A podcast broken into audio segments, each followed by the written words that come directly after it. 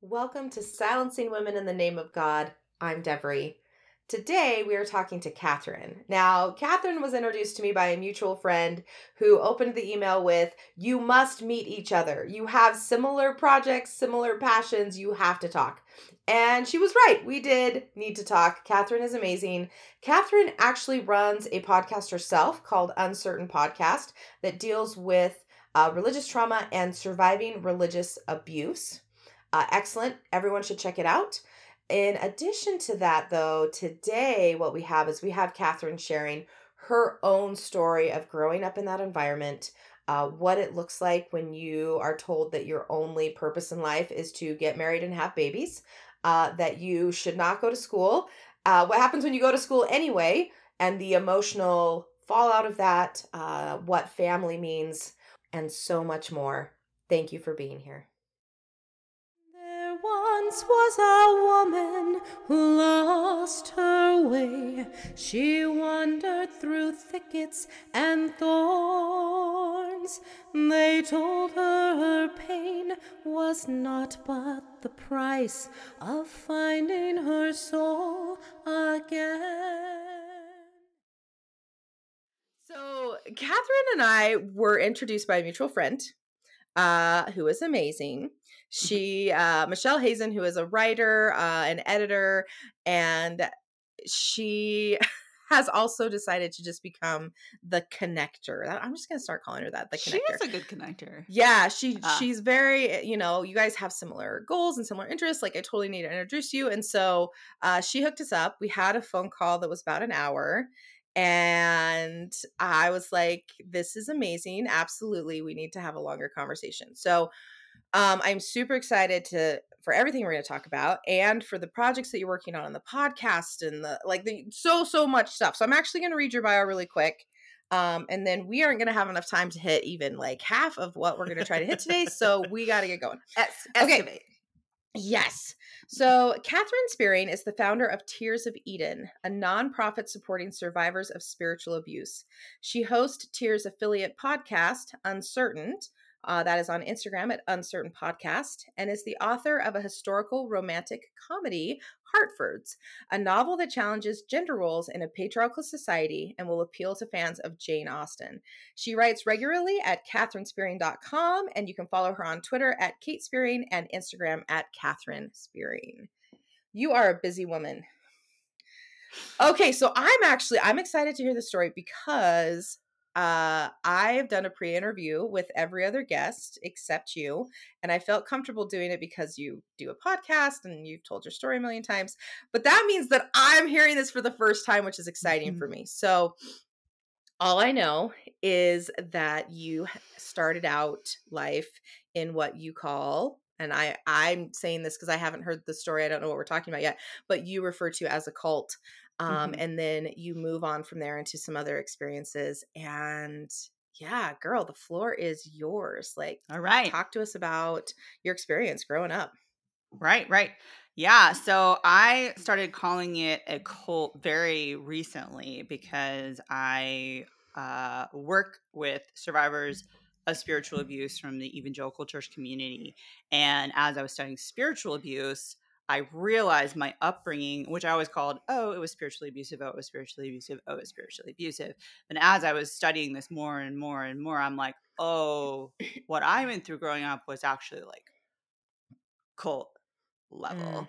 And so there's spiritual abuse and then there's cult. And that's what I experienced. So when I finally realized that, it was just like 3 or 4 years ago, and wow. I was like able to put that word to that experience and all of the check boxes for like what a cult is, of having like a main leader and having outside world, you know, cut off from the outside world, isolation, brainwashing, all of the things. Right. But the cult leader was my father, and it's a patriarchal movement where like it's basically it basically gives fathers license to make a cult. They call it a kingdom, a little kingdom. Okay, so I'm going to have you define spiritual abuse in just 1 second, but first I need to ask. So this kingdom, is there a name? Is like there an umbrella name that this falls under? Yeah, it's the patriarchal cult. A lot of women will call it like the stay-at-home daughter movement, but that just encompasses how it treats the women. It definitely impacts the men too, but the men are raised very differently. And so, yeah, I call it the patriarchal cult. There's, like the leaders are like people like Bill Gothard or Doug Wilson or Doug Phillips. Don't name your child Doug. And... Noted. No Dougs. Sorry, Doug. Yeah, so there's a lot of little like siloed movements, and a lot of people want to just call it like this like fringe movement, like, oh, over there, like the cult, the compound is over there. But the patriarchal world is like a subset of like the homeschool world, and it is very politically active. And so there's a lot of involvement in what is happening on the political scene. It is impacting the United States of America. Very, very, very heavily intentionally impacting. And part of taking over the world is having lots of children, and you raise them, indoctrinate them. They will even say those words, like, you indoctrinate them. I jokingly, but seriously, they will say, you brainwash your children. They will say that. And so that's their way of taking over the world, is having lots of children and having them have lots of children and that sort of thing. So this is a weird question. Is there a documentary on Netflix about this group? Because I watched a preview and I swear to God, it's exactly what you are saying. Duggars. Okay. Come from there. There's this, it's on Hulu called like Pleasantville or Plainville or something like that. I didn't watch it because a friend of mine said, just don't, it's triggering. Yeah. Okay. But so, yeah. So within this religion, I just want to make sure we've set this up right, because I actually haven't run into this before, if it's what I think I'm understanding. So there isn't like a head where it's just like, okay, there's the preacher and everything filters down. It's actually taught like, okay, if you're the man, you become your family becomes its own church. And so you are the head of the household and the head of the church. Is that correct? Mm-hmm. Yep. Okay. This is new. I have not. Wow. Okay. Mm-hmm. So really quick, define spiritual abuse for everybody, and then go ahead and tell us about growing up in this environment, like what that actually looked like for you. Yeah. So the definition that we use for Tears of Eden for spiritual abuse is a deliberate use of God and the Bible to cause shame and harm, leading to a breakdown in relationship between God, self, and others. And so that is what I experienced in overt form in the cults. And then many years later, on staff at churches, that same type of thing, just in a much more subtle way. But the way that it showed up for me in the cult, or in my family of origin, and for our purposes, for the purpose of your podcast, focus on just the dynamics of what it was like being a woman in this particular community. When I was in seminary, when I was like early 30s, I wrote a poem while I was in seminary, and the poem was called The Rules. And I cannot find the poem. I have searched far and wide. I emailed it to people. It's not in my email. I cannot find it. But it was called The Rules, and it was basically things like, even if you are, if your father is wrong, he's right. Even if he's wrong, he's right. And then it's your job to tell him if he's wrong, because if you don't and he makes a mistake, then it's your fault. Or you must stay home and work from the home. You cannot work outside the home. You must stay home. You must raise your children. You must homeschool your children. If you don't, then you doom America. And it was all of these rules for me as I was growing up and what it was like growing up in my family. And I sent that to my siblings. So I have 4 sisters and 2 brothers. And my sisters all read it. They said they cried when they read it. My brothers read it and they were like, that's not the way it was. What are you talking about? That's not like, what are you talking about? Like, that's not the way it was. So that right there was this huge split division picture of the difference between the way that we were raised, and just that subtle difference of like, even if we both genders experienced abuse, if one gender is being raised, like, you will be the king of your family.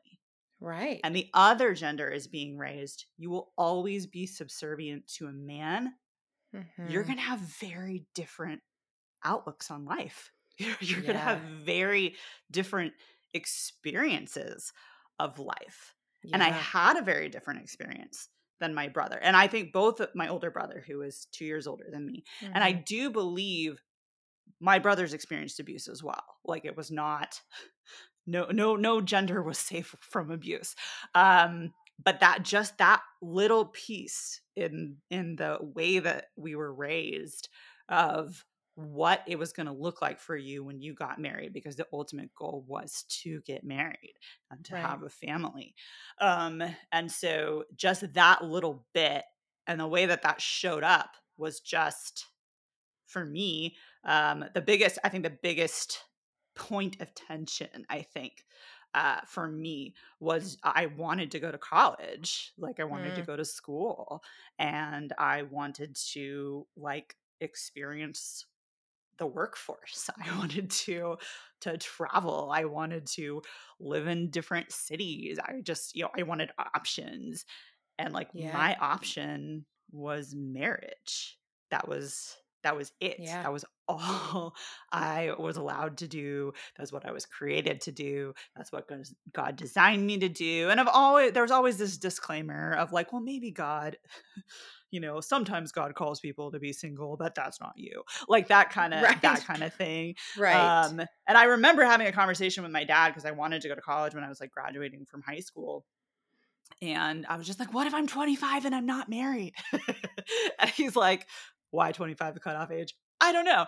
Because it was just like, if you're not married by 25, you're single forever. Like, well, when you're supposed to get married at 18, 25's like super old. Exactly. Yeah. And he responded to me like, oh, we'll cross that bridge when we come to it. And I don't think he expected me to still be living at home. Right. By that point, I think he expected me to find another little robot like him that he could train. And he did. Like, he planned to train our husbands, because he didn't think that there was ever going to be a man good enough. So he just wanted someone he could mold into his image. Wait a minute. So he wasn't even looking. This is really interesting. So he wasn't looking for someone exceptional for you. He was looking for someone that was moldable. Oh yeah. Someone to control. That is really, really fascinating. Yeah. So, and the point of contention with a lot of the marriages in my family, or with my siblings, was that the spouses were not multiple. Because they had all been raised to be the king of the house. Mm-hmm. So why would they be like, teach me? You're right. I had never put that together. But if you're raising little narcissists, they're not going to want another narcissist teaching them. No. You're absolutely right. You're absolutely right. Interesting. So interesting. Yes. So basically it just boiled down to, my dad had all of the answers for everything. He, divine revelation from the Lord. He was the best. He was the shit. And everyone else needed to believe that he was the shit. And that was basically the criteria for approval. So, anyone. For you as a woman in this environment, because it is very, there's different criteria per religious sect on what is required for a woman to step into that role of wife and mother, right? So, like, Mormonism is a little bit unique, I think. I haven't encountered its like yet, so I don't want to say that no one else has this, but it's interesting because although, yes, 100%, you're here to be a wife and mother. That's your holy purpose. Like that is your design and blah, blah, blah, blah, blah, the whole nine yards. But Mormonism also has this really interesting teaching of talents and knowledge and all of the stuff that we gain here, like that we're able to take that with us into heaven. And so we want to gain as much as we can here. Mm-hmm. And so schooling isn't necessarily discouraged, although it's less important. Talents, you should definitely develop those because not because you're going to actually like do anything with them, but because you can, you know, teach your kids piano or like do this thing in a motherly role. So for you, what did that look like? Like what parts of you were you able to safely express and what parts of you were unacceptable? Oh, that's a really good question. And I think about this all the time because I think it was somewhat confusing on what was acceptable and what wasn't. And one of the things was I think I was allowed to go to Guatemala for language school. And I went multiple times, and that actually played a role in me waking up to the situation because I was free in these, got these very short pockets of freedom. But I was going to learn Spanish. I had expressed that I was interested in missions. I had sort of painted this picture of like, maybe I'll marry a missionary. And so let's get a head start on this Spanish thing. I also think that my dad kind of wanted to learn other languages. And so it was kind of like living through me a little bit that I could go and learn this language. I also think it was kind of unique in our community to have like a bilingual child. So like, oh, we can like say that our child speaks Spanish, you know, child at that point, I was like 19. And so I think there was like kind of like a bragging rights, you know, part of that. I also did theater for a while, but there were very harsh rules around like what I could do and how much time I could do it and how much time. And I think that too was like an image thing, like me up on stage, like was like a good image for the family. And then I think there was some maybe, parental, like, oh, she likes this. So like, let's let her do something that she enjoys doing. And everyone in my family is very sporty and very into athletics. And I was just the one child that wasn't. Yeah. That sounds very familiar. Yes. And so I think it was kind of like, oh, poor Katherine, let's let her do something that she actually enjoys doing. Yeah. So there was theater. I kind of self-sabotaged the theater because a lot of it was family related because it was just like so much effort to get approval to audition, so much effort to get approval to go to rehearsals, to, you know, we had performances were over the weekend, which was also on Sunday. And so to get approval to be gone for the whole weekend. And we were very family oriented. And so I just kind of knew it would eventually become this battle. And it was just too much, too exhausting to fight that battle. So those are the kind of things. Writing was my escape. And I think everyone knew that I was a writer and people in my family read my books that I wrote. But I didn't advertise that a lot. I didn't talk about that a lot. It was something I could like do at home in my room by myself that no one really knew. I could get up in the morning and do it early. So nobody knew that I was writing, you know, like, and it was kind of, I just kind of instinctively knew like, keep this to yourself. Like, don't let people know that this is happening. Kind of thing. So, those were the kind of things that were allowed, I guess, because they weren't threatening. There was some utilitarian purpose to some extent. Yeah. So what would have been threatening? Like if you were like, I want to be a lawyer, would that have been like, oh yeah. I mean, if I could have spun it in a way of like, oh, I want to defend homeschoolers. Oh, then that would be okay. After you were 25. Yeah. Okay. So it's, I love that you brought up the Guatemala, because I actually pulled, this is one of the things I pulled from your Instagram, and you have a line in here, and I would love for you to talk about it. So what you said those 3 weeks in Guatemala City were the first 3 weeks where I experienced what it felt like to breathe. It was the first revelation that something in my family wasn't right. It was my first real taste of freedom and the beginning of a chase for freedom that lasted nearly a decade. So I totally understand the breathing thing. And I think anyone who has even started on this path out of something like this understands, because that's what keeps us walking, right? Because it's so hard and it's so painful, but that sensation of breathing, we want more of it. So, but what did you mean when you said that it was the first revelation that something in my family wasn't right? Yeah, because at the time that I went, I was 19 the first time that I went. And there weren't iPhones, there wasn't Facebook, phone was calling card, and internet was internet cafe, where I would like pay by the minute to like write an email.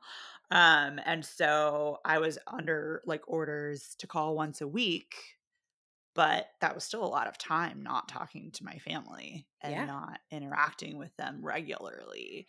And the first week I remember it being really hard because that was all I knew, and I missed my family, and it was the first time on my own, and it was very scary. And I remember that first week being really hard, but then it was like, suddenly I was like, oh, I'm like getting up. I'm going to class every day. I like going to class every day. I have money and I can like buy pirated DVDs and watch them on my laptop and watch all of these movies I was never allowed to watch for 50 cents.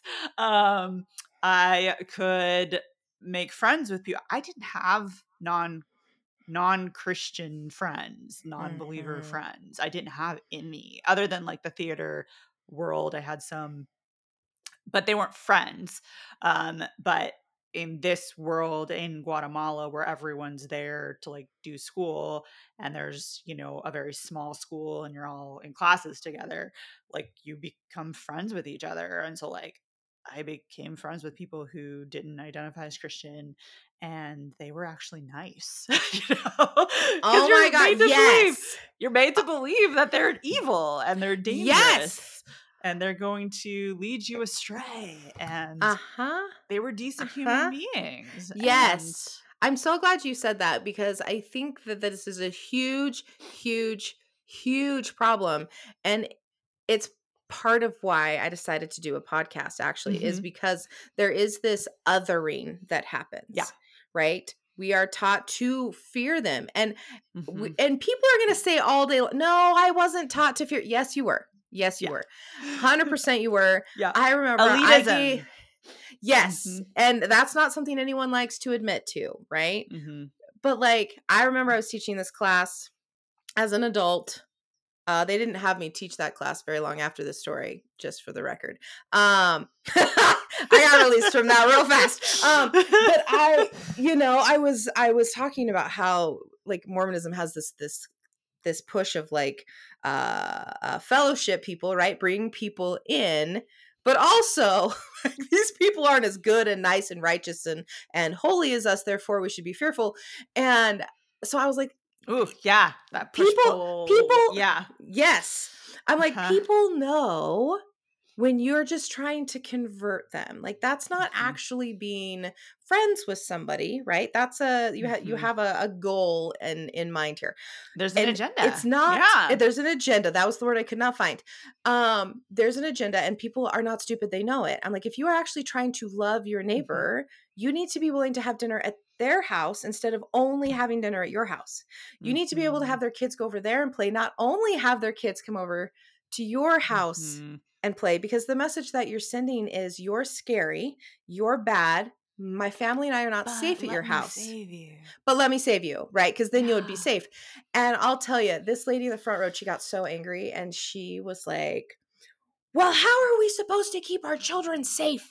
And I was like, yeah, we are assuming here that there are no pedophiles within the Mormon Church, A, which is completely incorrect, right? Like, there's this fear around other people. And the first time you're like, oh my God, you are an amazing person. And I would call you over my church friends anytime I needed help. It's like something breaks in your head a little bit, mm-hmm. right? Oh, I love no one. This is actually the first time someone has brought this up on the interviews that I've done so far. So I'm so glad that you did, because it is, the othering is a huge problem. I went to, when I moved to LA, this is fast forwarding many, many years, probably 2 decades almost. Oh, 2 decades? Or at least a decade. Time. Yeah. And I moved to LA, and there's a whole backstory of how I found this bar, but it's a bar of like, this is like an old Hollywood bar that like, Lucille Ball and like Ronald Reagan would go to. And all of the people that go, the patrons are all old. They're like 70s, 80s old. All old Hollywood people that remember like the glory days of Hollywood. Yeah, yeah. And I would go there like Tuesday nights and Friday nights and just hang out with them, and it'd be all the same people, and we would watch old movies, and we would, you know, drink and stuff, and people would be like, oh, that's such a great witness. Oh, it's such a great witness that you're going there. And I'm like, I am not going there to witness. I am going because I need people that are not connected to the church. And they thought your family thought you were proselyting at the bar. This is when I lived in LA. The church people were like, well, that's such an amazing witness. And I'm like, they're my lifesavers. Like they are keeping me sane right now. Yeah. I am not witnessing. Oh my God. That is so interesting. Okay. So I know we are going to just be all over the place today, and it's fine. I'm excited. It's okay. That is okay. I love it. So I want to know, cause I'm curious if this happened within your, I wish there was a name for this church. But for how you grew up, there is a teaching in Mormonism that basically says you can only be truly and 100% all the way happy in this church. So everyone outside of the church, even though they look happy, like they're not actually happy, because it's not God's happiness. Mm-hmm. It's this false sense of happy. It's this like fool's gold happiness. Mm-hmm. Is that something that is taught within how you grew up? Well, yeah, there was definitely this idea of like, we're amazing. We have the secrets to life. We have my parents' email handle to this day is Joyful Home. Awesome. Gag me with a 10 spoon. Do you not feel that is an accurate handle? Yeah, there was very much this like, yeah, this idea that we had the answers that other people didn't have, and like we had this like secret to life and secret to living a happy, successful life that other people didn't have. And every now and then we'd counter a like-minded family that would have similar values or whatever, but my dad would always find some issue with that situation. So, there was definitely this like specialness, elitistness, to the lifestyle for sure. And then because we were doing something different, like specifically like the women weren't leaving home, we were staying home until we got married, and we didn't go to college, and we were preparing to be wives and mothers. It was very important that people believed we were happy. And so like that was the MO. Like we had to be happy. Like we had to present this happiness and like, this is working basically. So was that like verbalized, or is that something as an adult you look back on and are like, oh. I would say that was probably more implicit. Gotcha. I think that was definitely more of an implicit messaging than you need to like be happy so people believe this is working. Yeah. But I mean, an implicit messaging of a requirement of happiness is very damaging. Very. Yeah. So I mean, because I assume I will amen that. Yeah. So what did that do to your ability to emotionally process as an adult? Mm-hmm. Yeah. I mean, my first,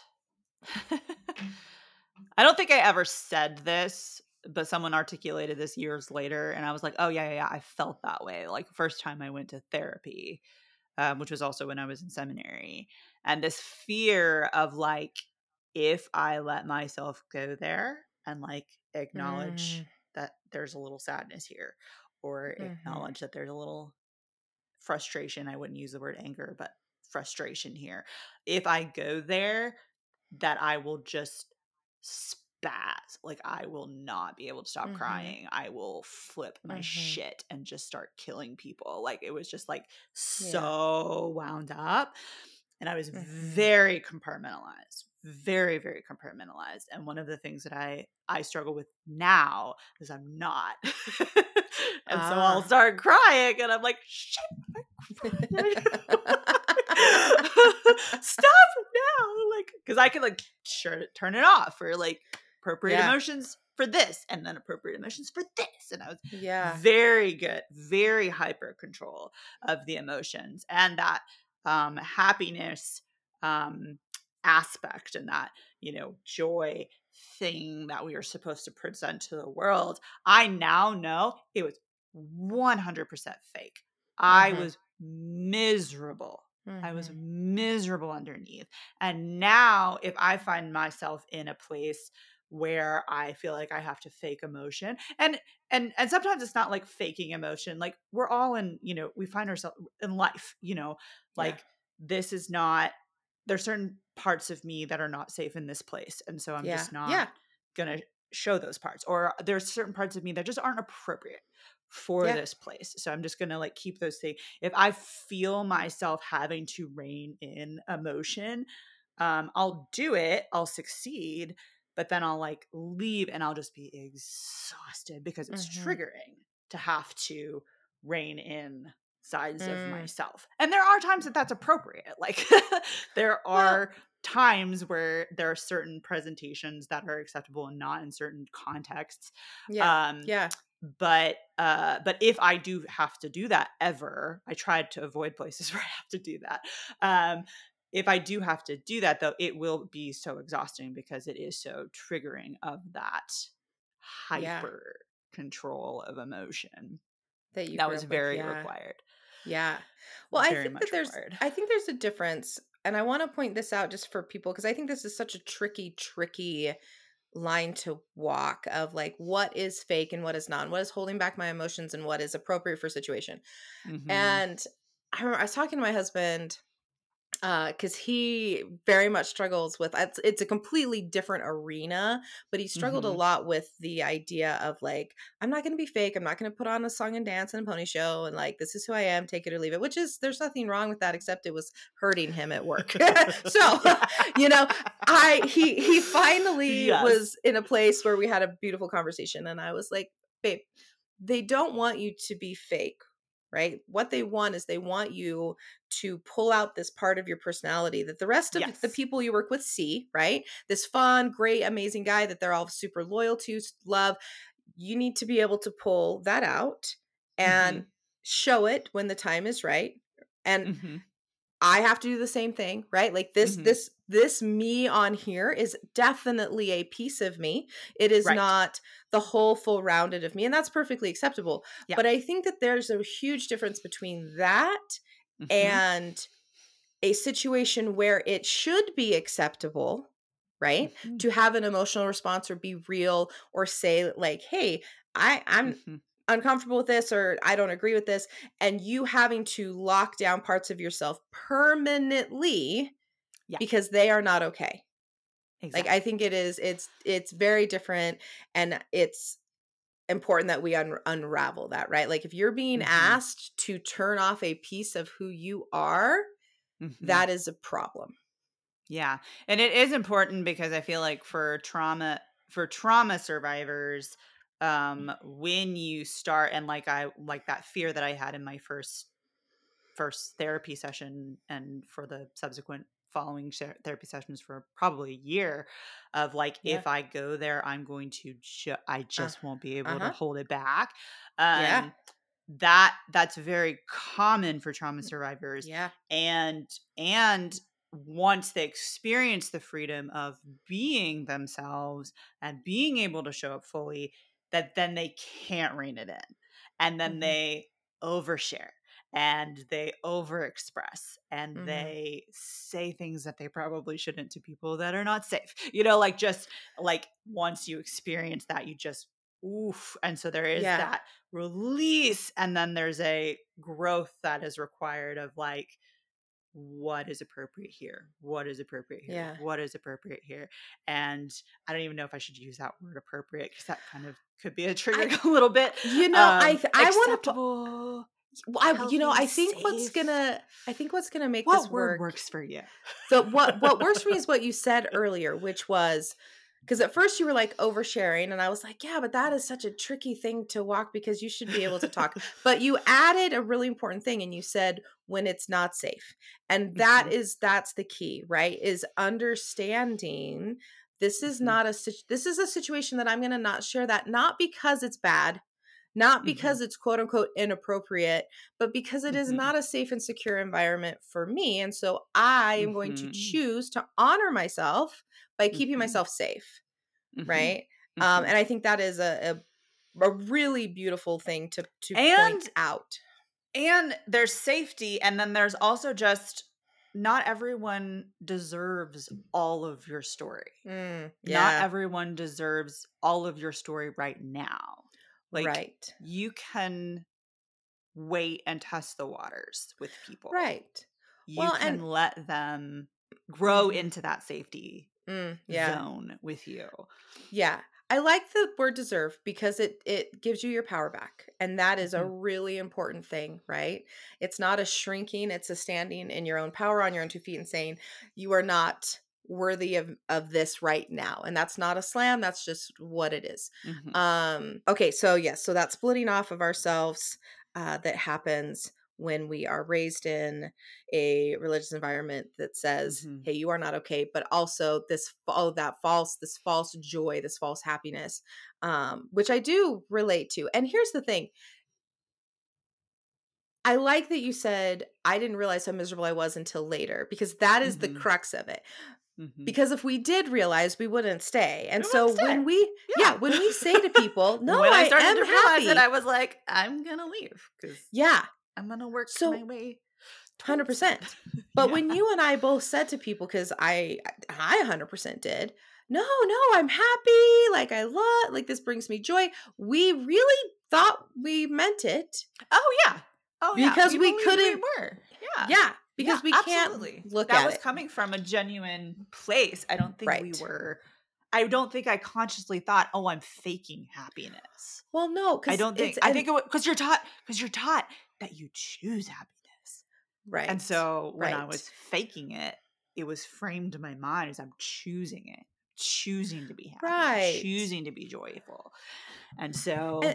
The difference between optimism, which is what you're really saying, right? Like, you're choosing it. Like, we're just going to look at the bright side of things. Like, this is beautiful and all of these things.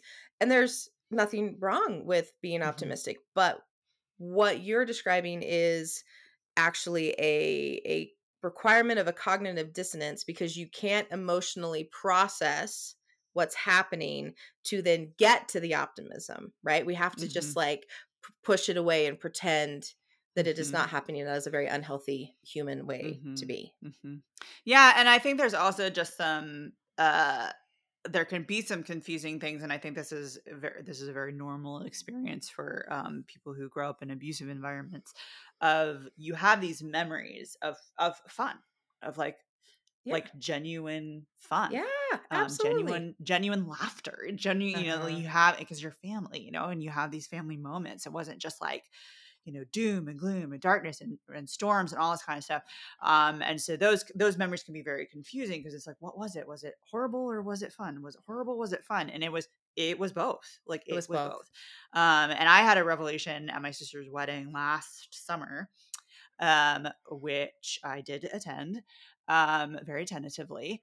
And at her wedding, like, it was that fun again. It was the first time all the siblings were together, and then all the siblings were all in the wedding. And so it was all the siblings, and the married spouses were not in the wedding. So it was just the siblings in the wedding. And we had this like resurgence of this fun, like this just like laughing and goofing off and cracking jokes. And I had this revelation in the midst of it of just like, and I wanted, like, I felt that pull to like join and be a part of this again. And like, oh, yeah. I miss this so much. And I had this revelation of this reality that there was all this shit and drama happening at the wedding in real time. And our fun and our jokes was a diversion. It was a way for us to cope in the moment. And this reality that we were known as this like really fun party family because we partied hard because we had to, because that was how we survived, and using like fun and laughter as a way to pretend these awkward, uncomfortable, really shitty things were not happening, which was really sad to me. I had to grieve that, this reality of like, even that wasn't real. And I think when I was, we're getting off of the subject of women, but it does, all is connected. We are not at all, because this is not going to be just your experience. It's part of it. It's part of it all. Yeah. Mm-hmm. So about maybe 3 years ago, it was after I left the spiritually abusive church, which I think we'll get to that at some point, in Los Angeles. And I started having this like emotion that was like, what is this emotion? I'm not sure what this is. This is unfamiliar to me. What is this thing? This warm, fuzzy thing in my chest that I'm feeling sometimes. And I realized, I was like, oh, I think it's happiness. Oh my God. I think I'm actually genuinely happy. And it was this realization that I honestly, up until like a few years ago, like, I don't think I actually ever genuinely felt happiness for a consistent amount of time. Like, just like, and I think you have to feel safe to feel genuine happiness. And for the first time in my life, I was not in an abusive, toxic environment chronically.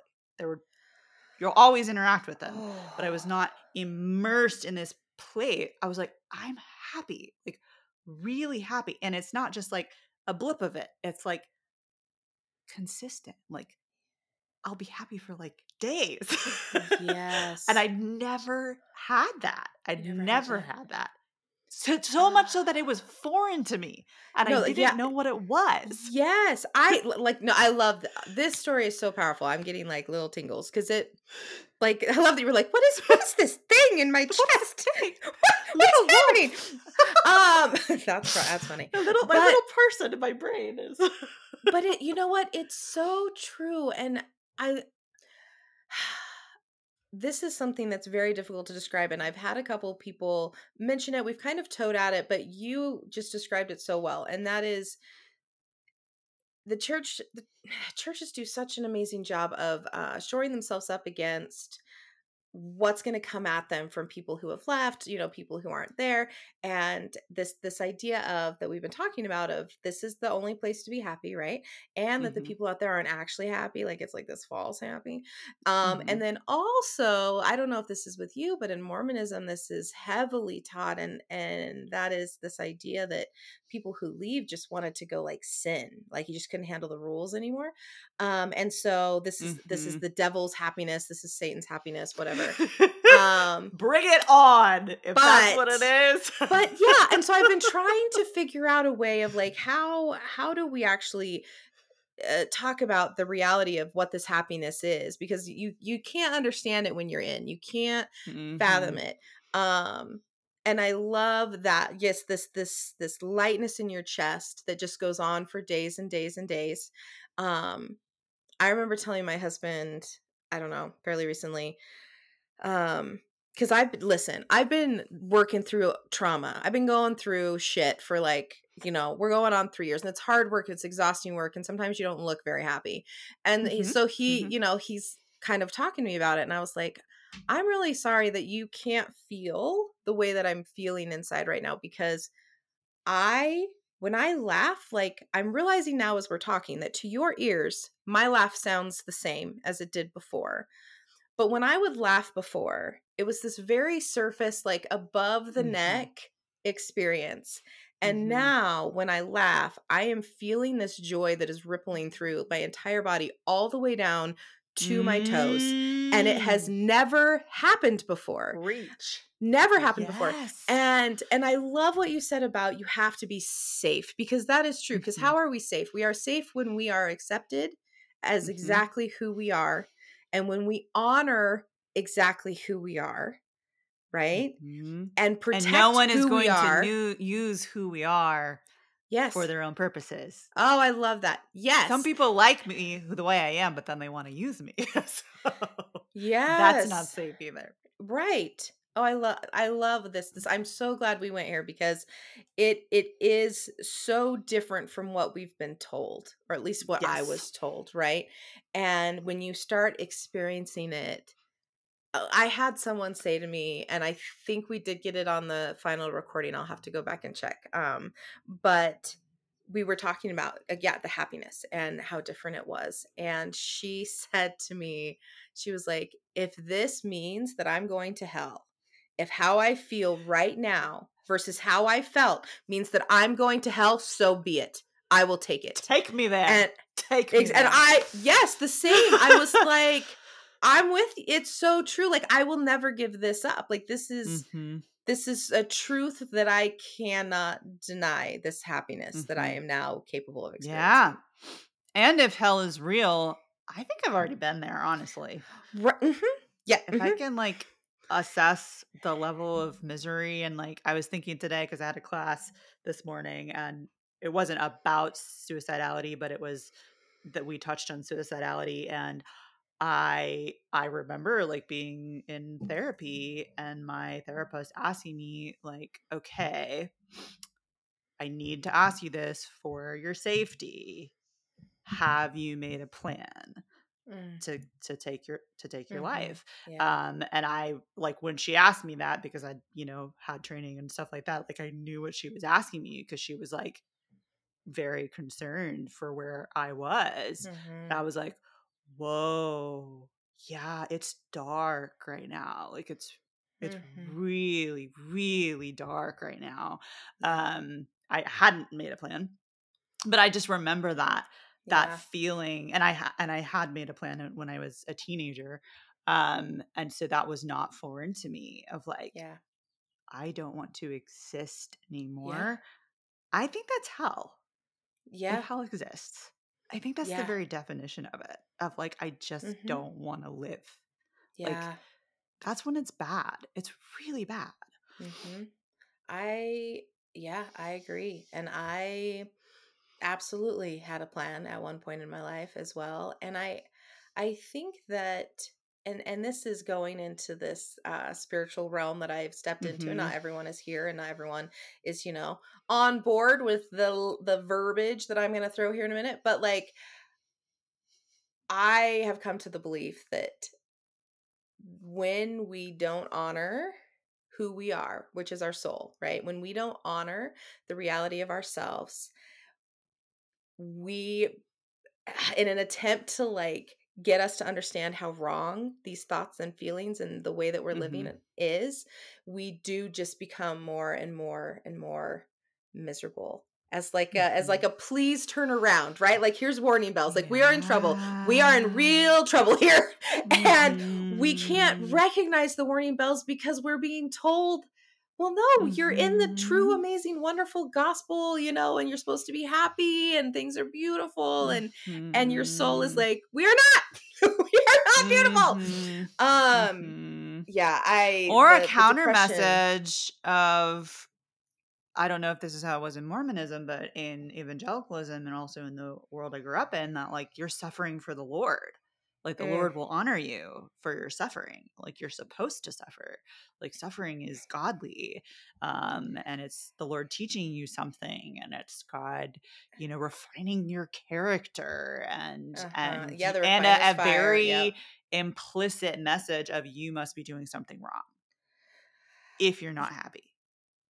Yeah, it's so weird. And I think, I'd guess you got this too, such contradicting messages of like, oh, you're happy because of God, and you're happy because you're doing things right. Oh, you're doing things wrong.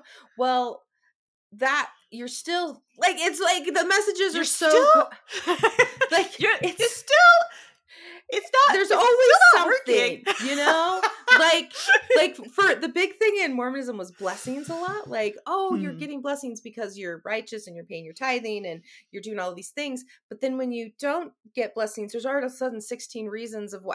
Well, God's trying you and the refiner's fire. And all, you're like, but those are what? Totally. And I think that that's a sign of freedom, health, when you can like kind of navigate the real shittiness of life that still exists no matter what, and not try and find a reason for it. It's like, yes, what did I do wrong? Yes, to not have to ask that. Oh my God. Yeah. Like this sucks. Let's cope. Let's do our things to like deal with it. And life just sucks sometimes. It does. God is not behind this. Sin is not behind this. It's just life. It's just life. I'm with you. I am, and I've always been a little on that camp because I've always hated. And I'm going to get hate for this because a lot of people love this, both in the spiritual community and the religious community. Like this is, people find comfort in this saying, and I never did. It always bothered me. That is the everything happens for a reason. I hated it because what it made me feel like was this vengeful God throwing like fireballs at me. And it didn't make sense in my brain of what a God that I'd been taught, like why he would also behave in that manner. Like that never totally made sense to me. But I also understood that I grow during times of trouble. Like that's reality. That's so it got very sticky. It got very, very sticky. And that's why you stay, because part of it makes sense. Part of it always makes sense. But yeah, exactly. And they're not throwing outright lies at you. They're and they're in a way painting this picture of if you do these things, your life will work out. Now for me, it was prescribed. Like life working out was getting married to a strong Christian guy who is a strong leader, or whatever the fuck that means, and then having lots of babies and homeschooling and living in a house and having a savings account, and like that was what life working out looked like. And so we're doing all of these things to, which is just another version of the American dream, PS. So as you're doing all of these things just to get to this, you know, life working out, there was no there's no like consideration of, do you want that life? Is that the life that you want to live? Because it's what God wanted. You're supposed to do it because it's what God wanted. This is This is prescribed for you. So did you do this thing where this is prescribed? This is what you should want because this is yours. For me, what that created within me was, I don't want those things. Therefore, I am bad. Yep.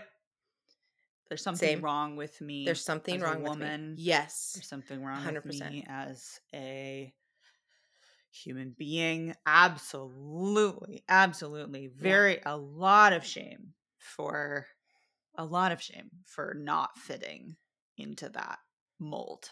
For sure. Absolutely. Now I am so grateful. So grateful.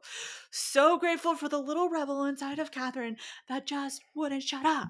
She just wouldn't.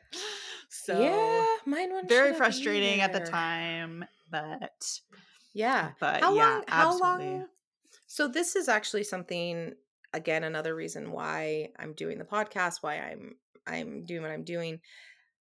What would you say? And this is a hard question. And if you don't want to answer it, it's cool. We'll pretend I did not ask it. I love hard questions. Oh, good. I do too. And sometimes I throw them at people and they panic. And I'm like, oh, you don't like those as much as I do. So I know.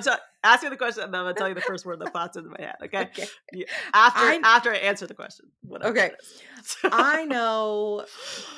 I can kind of articulate. It was painful to look at, but I can look back and evaluate what the idea that I was bad, that I was the problem, that everyone else was right, and I was clearly broken and flawed and evil, what that actually cost me as far as my development into the reality of who I am and the gifts and the mind and all of these things that I came into this world with. So I'm going to ask you that as a woman, being raised that your only job was get married, have babies, and you having desires that did not match that and feeling bad about that, what did that really cost you during, because how many years of your life does this take for you? Yeah. So I left my parents' home when I was 26 after having done college in secret. And oh my God, we didn't even talk about that. Okay, go ahead. College in secret. Okay, sorry. Go ahead. Left at 26. Mental note. I spent a lot of years trying to catch up. Just trying to catch up to this figment of where I was supposed to be in my life. I was grateful that on like the year of my graduating college date was later, because I graduated when I was 25, I think, was later, so that on my resume, people thought I was younger than I was. So like it didn't appear to other people that I was behind. And it's like, oh, I'm like where I'm supposed to be if I was actually 22, but I'm not, I'm 27. And so I feel like I spent a lot of time trying to catch up and trying to get to this place of where I felt like I was in a good like career space and a good education space, and I just think of a lot of work, a lot of, you know, late nights of studying and working multiple jobs and just trying to catch up. And I think when I think of just that phrase of like, what did it cost you? I would say I'm feeling more of that loss now that I'm speaking up and I'm naming what happened. Yeah. And I'm becoming more grateful that there was this little part of me that was just like, I don't want to do that. I don't want to do that. I don't want to do that, because I think it saved me so much pain. I mean, I could be in like one of those batshit complementarian marriages. I would already be divorced right now, probably, potentially be a single mom. Like, I'm just like all of these things that I could have, you know, these things that could have happened. And I just feel like I dodged a fucking bullet, like in a lot of ways, because there were a lot of things that could have gone down and could have really gone wrong. And for the most part, the first word that came into my mind, term that came to my mind was by the grace of God, but I don't really, that word doesn't resonate anymore. But for whatever reason, luck, I made selfish choices and did what I wanted to do. Yeah. And even though I didn't have logical cognitive reasoning for it, it was just like, I want to do that. Like, this is what I want to do. This is what I want to do. And I'm going to do this. And just kind of taking back a lot of the things that were denied to me, like education and a voice and wearing the clothes that I want to wear, having the friends that I want to have, going to the church that I want to go to or not going to church. Just kind of just taking a lot of things back. I don't know if that is No, yeah, that's going with that. Yeah, no, it is. It absolutely, I think every, you know, the answers are so personal, but I do think it's very important that you mentioned the fact that you avoided marriage and kids when you did, because you're right, that would affect greatly your ability to, in your words, catch up, you know, and not that there's a right or wrong way to be, right, or a thing to catch up to, but when you start having children, yeah, that does change like a lot of things for people. And, you know, that ability to course correct, it's not impossible by any means, but it is, yeah, but it's a lot more difficult, much more challenging with a family for sure. I think I wanted to like point that out because there's this culture, and this isn't even just religion, this is just culture, that as women, we are not allowed to say, once we've had kids, that we are not allowed to say, like, you know, I maybe should have waited before I started having babies, or I really never felt like I had the choice to have babies, because people are like, how dare you say that about your children? I am not saying anything about my children. And I am not saying that I don't love them. Yes. Yeah. And I think it's really important. You can say I made a mistake. You can say I made a mistake without saying the child is a mistake. Right. Like, and I think that is a those are two things, two different Absolutely. Things. And it's a conversation that really needs to start happening because it'll set down the shame of the thought once we it's okay to say that. So no, thank you for pointing that out and for sharing. Yeah. And I do think that mindset impacted my choices because I didn't think I could do both. And it was kind of like this belief. And I did think this on multiple occasions.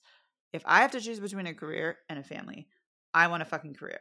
Never said that out loud to anybody, but I'm like, because I would have been selfish and sinful and blah, blah, blah, all these things. Right. And this was after I left my family. I was just like, yeah, I mean, there's probably something wrong with me as a female, but if I have to choose between the two, then I'm going to choose a career. And I did, like, that was the choice that I made. And I started dating really a lot more seriously in LA, because I was able to like get to this place of like, I can have the life that I want to have. And if I want a partner, then I can have a partner too. Like I don't have to choose between having a partner and having a career. Right. And my partner can support my career. Like we'll be fine. And so I got to that place where I could hold those two things together, because I just couldn't, I wasn't able to hold those things together. And a lot of that was just like marriage felt like a trap, and marriage felt like and it still kind of does feel like a trap. That's something I'm like working through with my therapist, of just like, there are other options. Marriage is not the only option. Like, you can cohabitate with people. You can have a long dating relationship and not live together. Like, you don't marriage is not this thing that you have to do.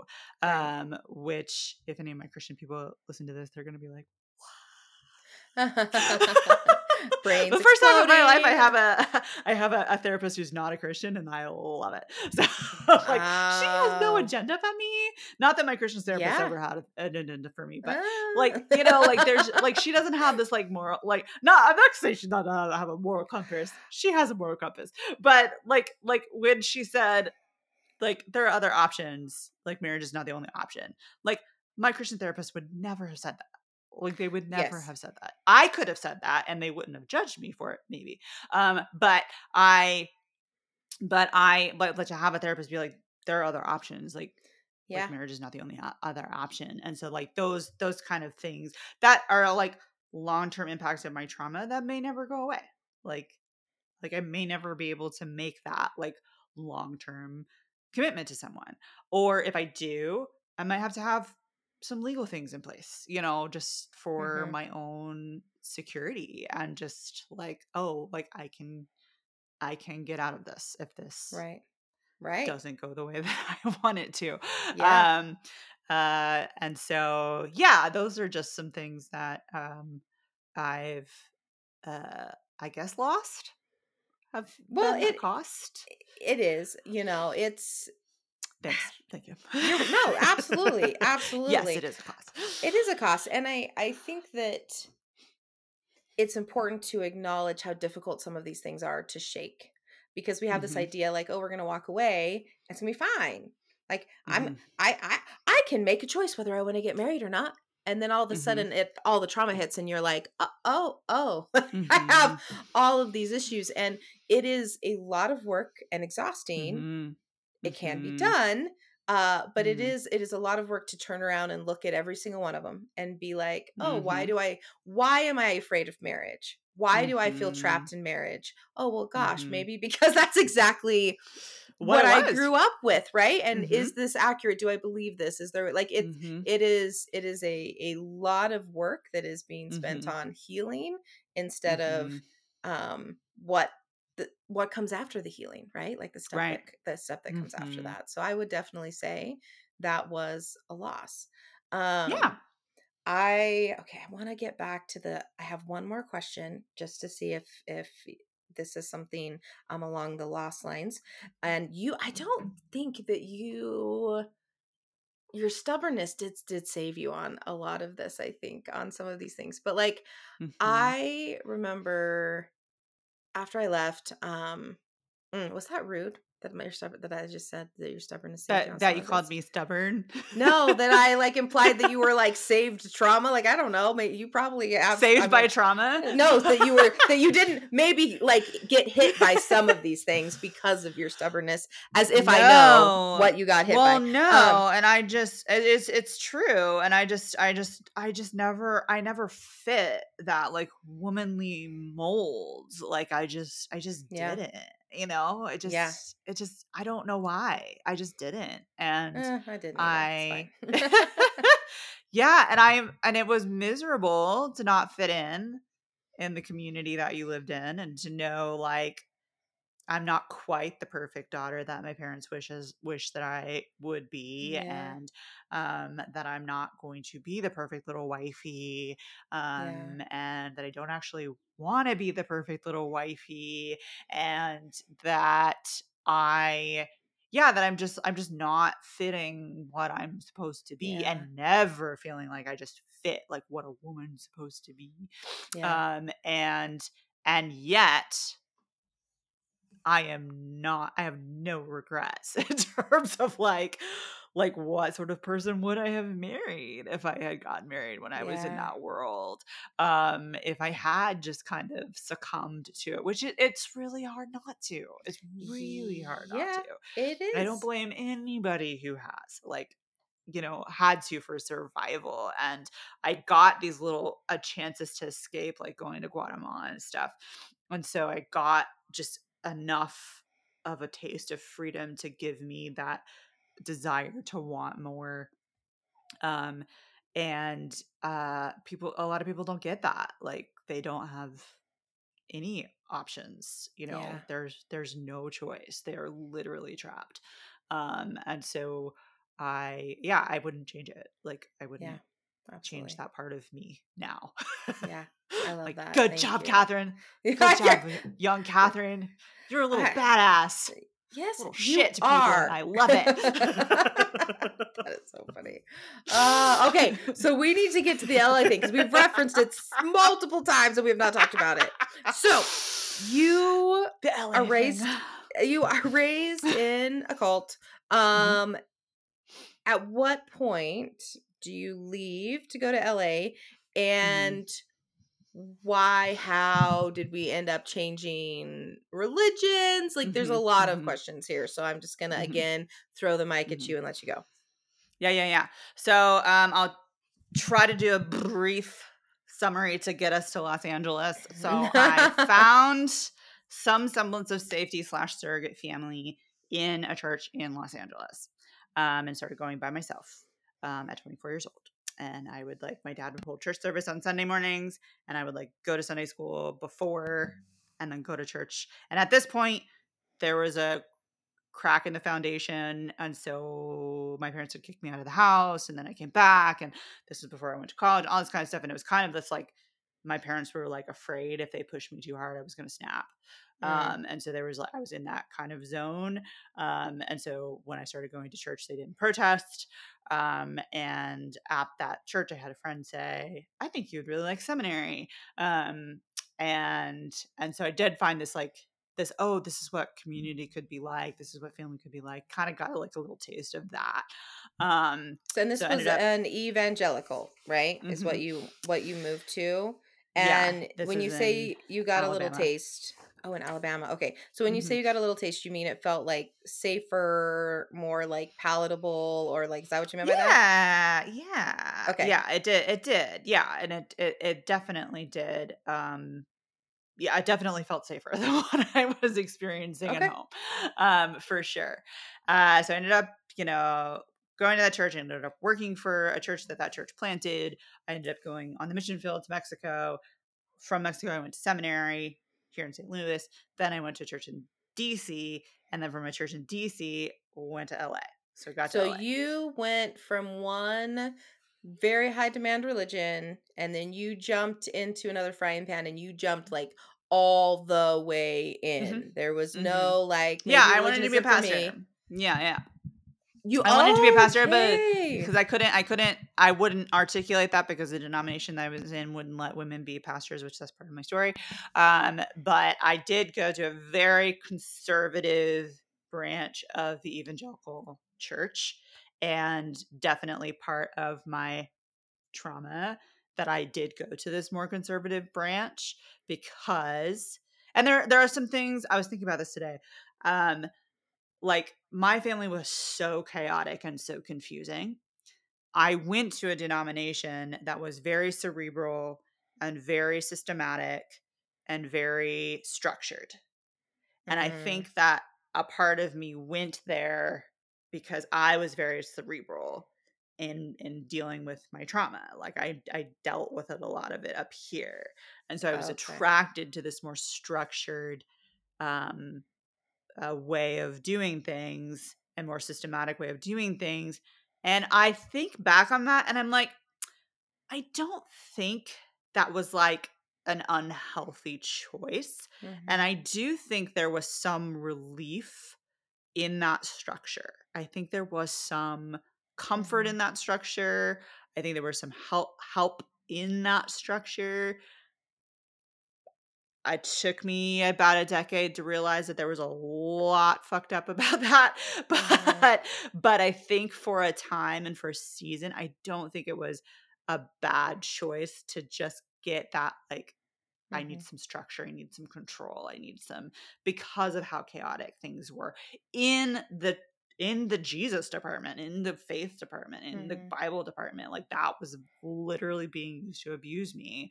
And so to go to this place of this is what God says, and this is, this is how it's supposed to play out. And all of these very academic ways of looking at the Bible. I think that was a break to some extent.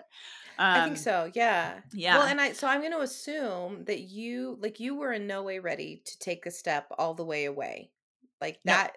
No. So yeah. And I said at the beginning, or maybe I said it before we were interviewing, but I interviewed at a seminary, and the pastor said something, or not the pastor, the person that was interviewing us, professor, said something about,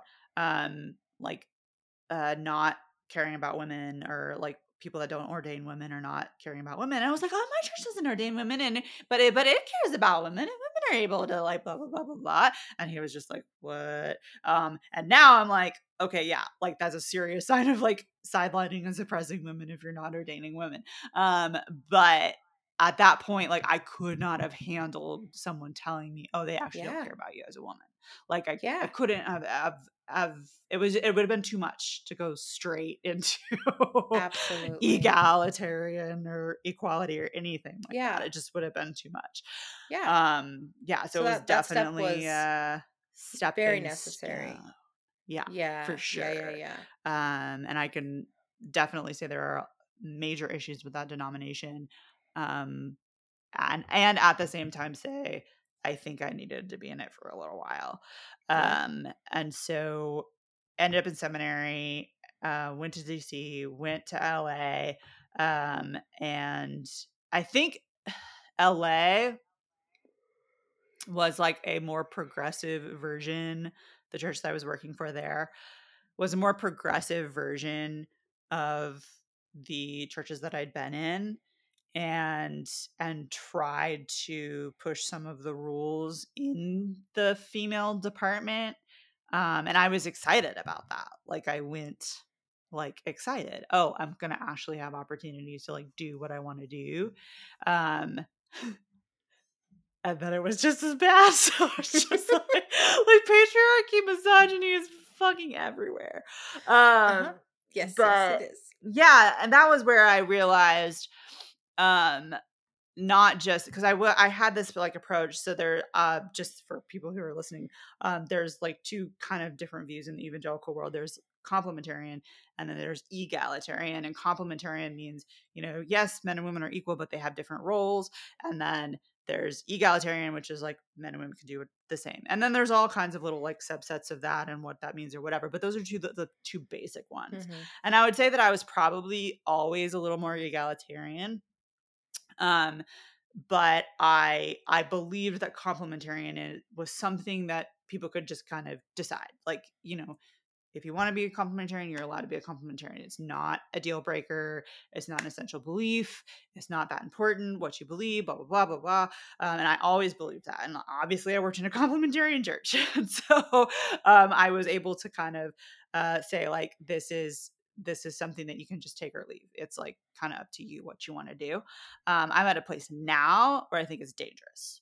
Like, yeah. I don't think egalitarianism solves the problems. And I think that, and one of the reasons why I left church work is because I like did interviews at egalitarian churches and saw the same things, like the same patriarchal, misogynistic bullshit was happening at the egalitarian churches too. And they were just able to hide it a little better because, oh, we ordain women. We love women. We ordain women.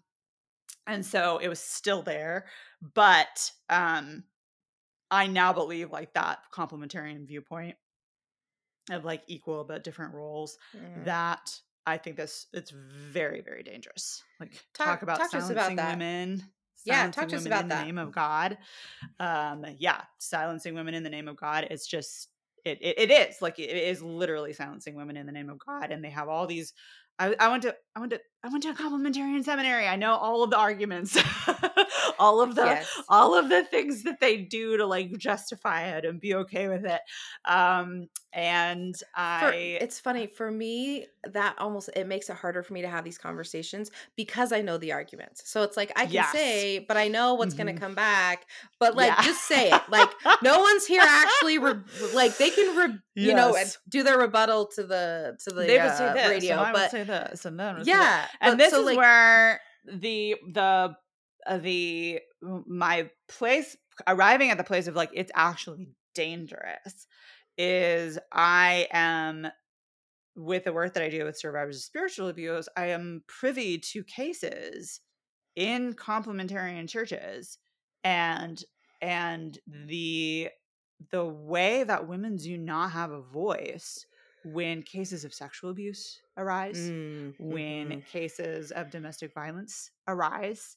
Like you can put any of your female advisors in the same room with as many of them as you want, but if they don't have a vote, then they do not have a voice.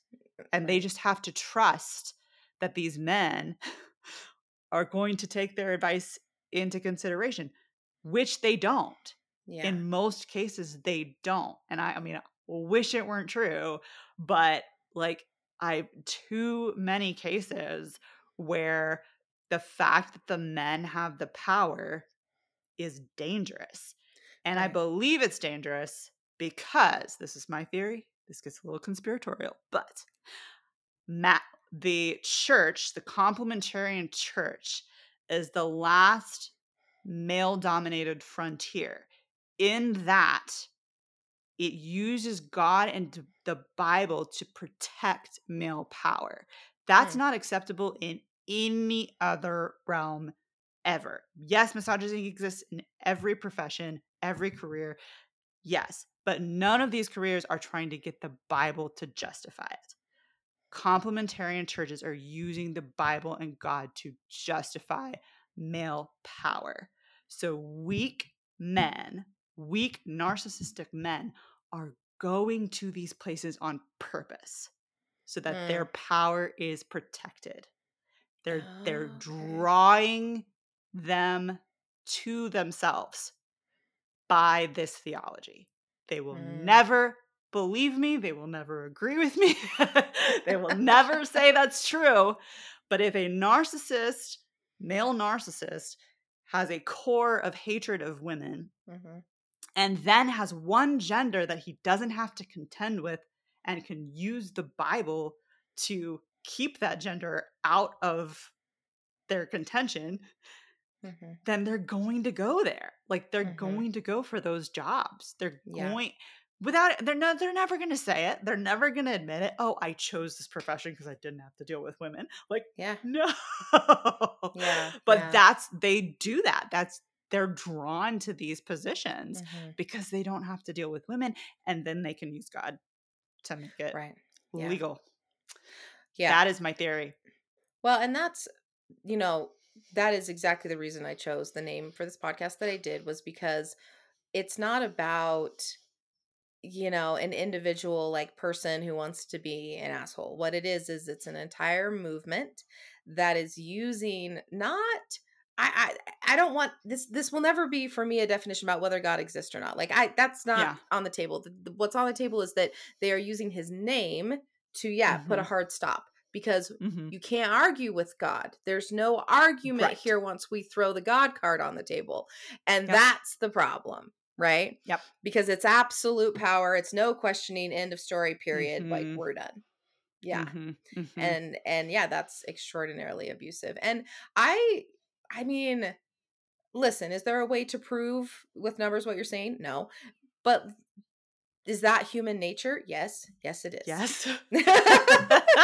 Yes, it is. You know, yes, it is. And I bet we could do some kind of study. I want someone to do it. Maybe I'll do it. I don't know. You should do it. Some kind of study where, I mean, you can't, how do you assess a narcissist? You know, like, how do you like, are there more narcissists in these complementarian churches than there are in non-complementarian churches? That would be are they drawn there? Are there more men with, you know, abusive pasts and abusive, you know, abusive fathers? And so they have this father wound. And so then they go to this role, and they get all the male energy that they need in this, you know, bro club. I would love to know. Oh my gosh. I'll never get access. They'll never give me access. But you're right. Oh they gosh. Will never, they will never give you a bro card. Access. Sorry. They will never give me access. Oh, I need to get an inside man. You do. You probably need several. You need like a whole team. I need a couple inside men. Yeah, you do. So I want to clarify, because you breezed over this really quickly, and I'm pretty sure I followed just because I understand how the system works, but not everyone is going to understand. So I want to just re-clarify. So when you were talking about the danger, and that women, like victims of sexual abuse, victims of like domestic violence, you know, or abuse of any kind, it doesn't really matter where category we have, but they go to their church leaders who are male. And they say there's a problem. And then I think what you were referring to is the disciplinary process on whether the male that is accused is going to be actually disciplined in the eyes of the church. Right. And that decision being made not with female input, but purely by the male authorities within that church, right? That is definitely something that happens in the Mormon church for sure, which is why I was able to track what you were throwing down here. But the advice that I have been told is given quite often. I'm very fortunate in that I lucked out in the marriage department. And so this has not been something I've experienced firsthand, but what I've been told over and over and over again by women that I'm talking to is, well, I was told that I need to do something differently to avoid the abuse. I assume this is what you're seeing as well. Yeah. Yeah. Can you talk about, since this is something that you work with, can you talk about what that actually does to women when we are in situations of abuse and we are then told that to solve the abuse, we need to just be better people and be better at sex and look nicer and wear a smaller jean size? Oof. It's so common. I wish it weren't so common, but it's so incredibly common. And it's still happening. I guess it's like, oh, yeah. I like feel like I've been talking about this like my whole life, and the fact that it's like still happening, like it should be over by now. Like we shouldn't be dealing with this by now. I'm interviewing someone next week and this is her story. Mm-hmm. It was be a better wife and it'll stop. Mm. Yeah. And I think that is the damage that spiritual abuse causes. And I believe, and we're on the frontier of research in what spiritual abuse is and how it works and how it impacts people. I believe that there is a unique impact from spiritual abuse when in the name of God, to please God, your identity is stripped away. Your agency is taken away. Your power is taken away. Your voice is taken away. I believe there's something unique that happens in that type of abuse. Any type of abuse is devastating. I'm not minimizing it, but I do think that there's a unique aspect to that spiritual element of you. This is what the Lord requires of you, to let your husband rape you. Like that's what the Lord requires of you. This is what the Lord requires of you. In my situation, in my family, of like my dad was direct line to God, and to obey my father was to obey the Lord. Right. So to disobey my father was to leave this protection of not my dad, God, like this all-powerful being. And the phobia that comes when you say, enough, I'm not going to do this anymore. When you make that decision, the phobia, that the fear, the panic, the all of that stuff that comes up for you at on the other side of that, like it's, it's just, it's devastating. It's a life identity eviscerating. And the women that I know who've gotten their lives back after going through what they've went through, like, I'm just like, these women are powerful, like powerful. And like, you get to interview all of them on your podcast. Like they're just powerful, because to rebuild your identity from scratch when someone has completely ripped that identity away, it's just, that's why I do what I do, to see more of that happening. But it is absolutely devastating to have to be told to submit to abuse in the name of God. And it makes me so angry. Yeah, you and me both. And I know, and I'm sure you can probably see I'm getting a little emotional over here. But it, like I said, I was very fortunate in that on the husband front, I married a saint, and I don't deserve him, I don't think. He is just a gentle, supportive, amazing soul. And so there is a huge swath of this that I avoided. But when you talk about having your identity stripped in the name of God, that is exactly what I've had to fight through, you know, and when you said these women are so powerful, like that is what drove me to do this. Like that is what was like, enough is enough, because so many of us, well, all of us, are absolute powerhouses, and we have been told that we need to be sheep and we need to shut up. Yeah. And it doesn't matter. Suffer in silence. Yeah. Mm-hmm. Suffer in silence for the greater good instead of, instead of like, hey, listen, you have all of these amazing things that could be contributing to an actual greater good, right? Whether it is, I don't even care what it is. I don't care if you're the person that helps every single person on the street because you have a heart of gold, or if you're the person that decides I'm going to go to college and become a nuclear physicist and suddenly you figure out how to get us to Jupiter. Like, I don't care. Mm-hmm. The point is that we have all of this inside of us, and the world and each other are being completely deprived. Yeah. We are all being deprived. The world is deprived of us, or has been. Yes, exactly. And so watch out. It makes me so angry. Yes, we are coming. And all of these people who are walking through exactly what you're saying, which is really looking at and trying to heal from this abuse and finding your own identity and finding who we even are and what we're interested in. That is difficult to put it mildly. And I'm so grateful that you are doing what you are doing to be a support system for this and to offer women a place to go for healing and talking and community and all of these things that are so important. How did you get here? How did you get to a nonprofit? Because like, listen, I took some big jumps, but I have not. That's not on my like radar. Yeah, and I also wanted to notice, like you said, you lucked out in the marriage department, and then you said you were very fortunate.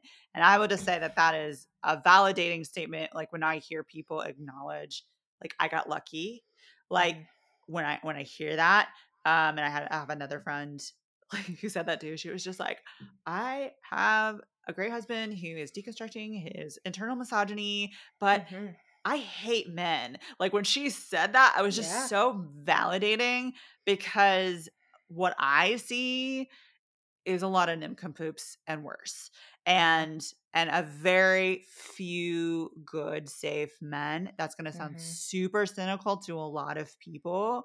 So when I hear someone like admit, like, I got lucky, like I did, like that's validating for me. Good. Because what I'm seeing is this, like, this horizon ain't great. And I talk to a lot of people, and I hear a lot of stories about what goes on in people's marriages. And 99% of the time I am like, what? What? Because it is. So I have more divorced friends in unhappy marriages or friends in abusive marriages than I can count on one hand the number of people who would say that they're happy in their marriage, and that I actually believe them when they say it. Oh, like, God, it breaks marriage my scene out there looks terrible. It breaks my heart. Now, this is evangelical people. I don't know if other religions and non-religions have better experience.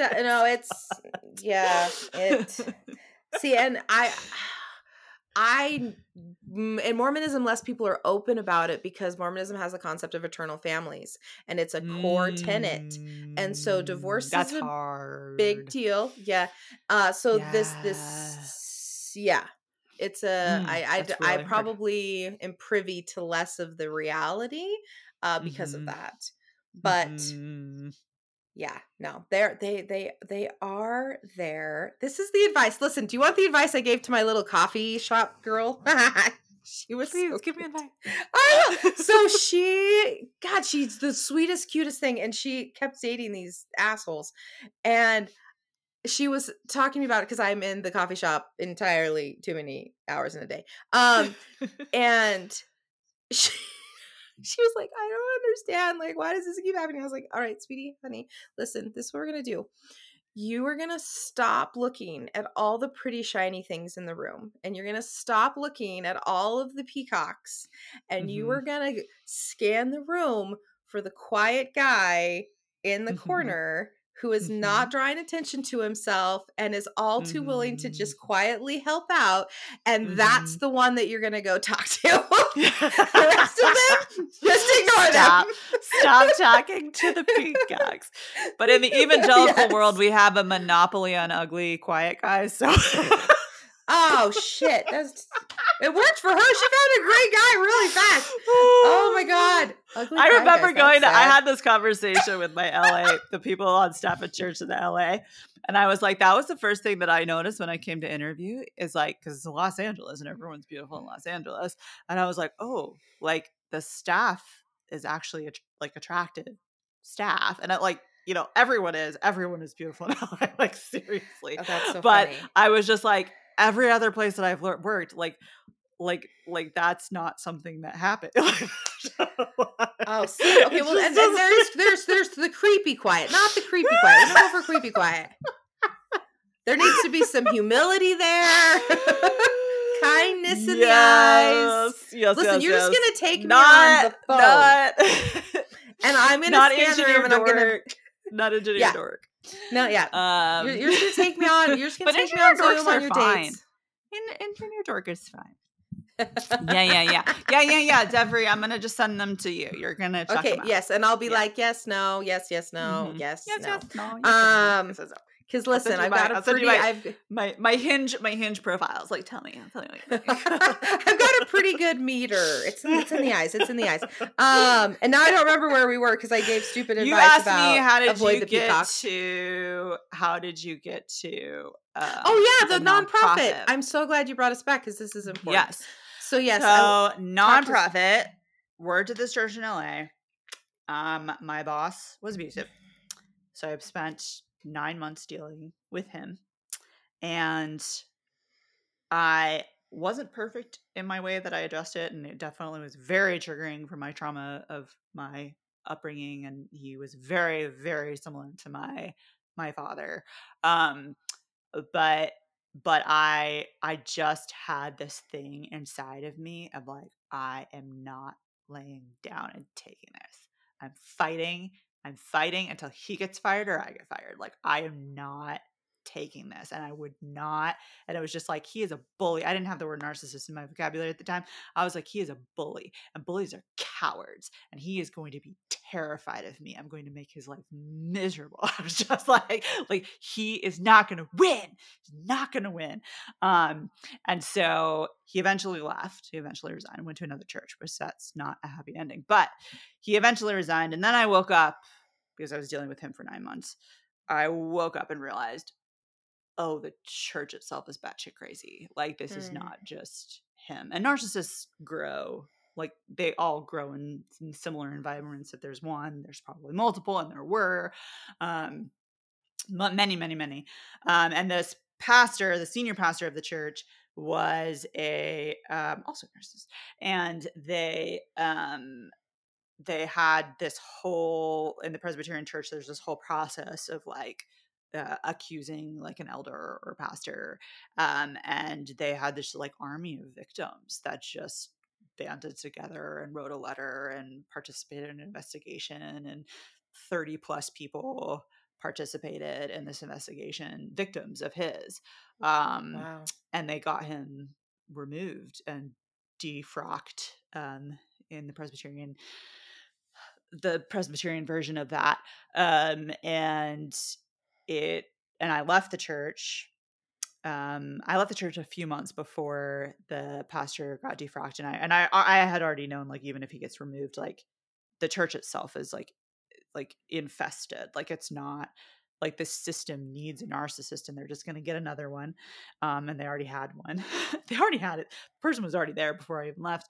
And so I left, and even before I left, I had this idea because I'm like, I'd been to seminary, I'd been in the mission field, I'd worked in multiple churches, I'd lived all over the country. I'm like, I know people all over the country. I know people all over the world. And I'm hearing stories very similar to what I went through. Like, I'm hearing lots of stories, and I'm like, this isn't like an isolated thing to this church. Like, this is something happening in a lot of places. And so I started having this vision for like a retreat for like all of these people who've survived abuse in the church. Yeah. To like go and just have fun and relax and whatever. And so I just started researching and calling people to find out if anyone's doing something similar. Nobody was doing anything like this. I found like one couple who had like a facility in Maryland that was like a treatment facility for people who had left cults. Like they were talking about some of the stuff that they like did with people. I was like, I needed that.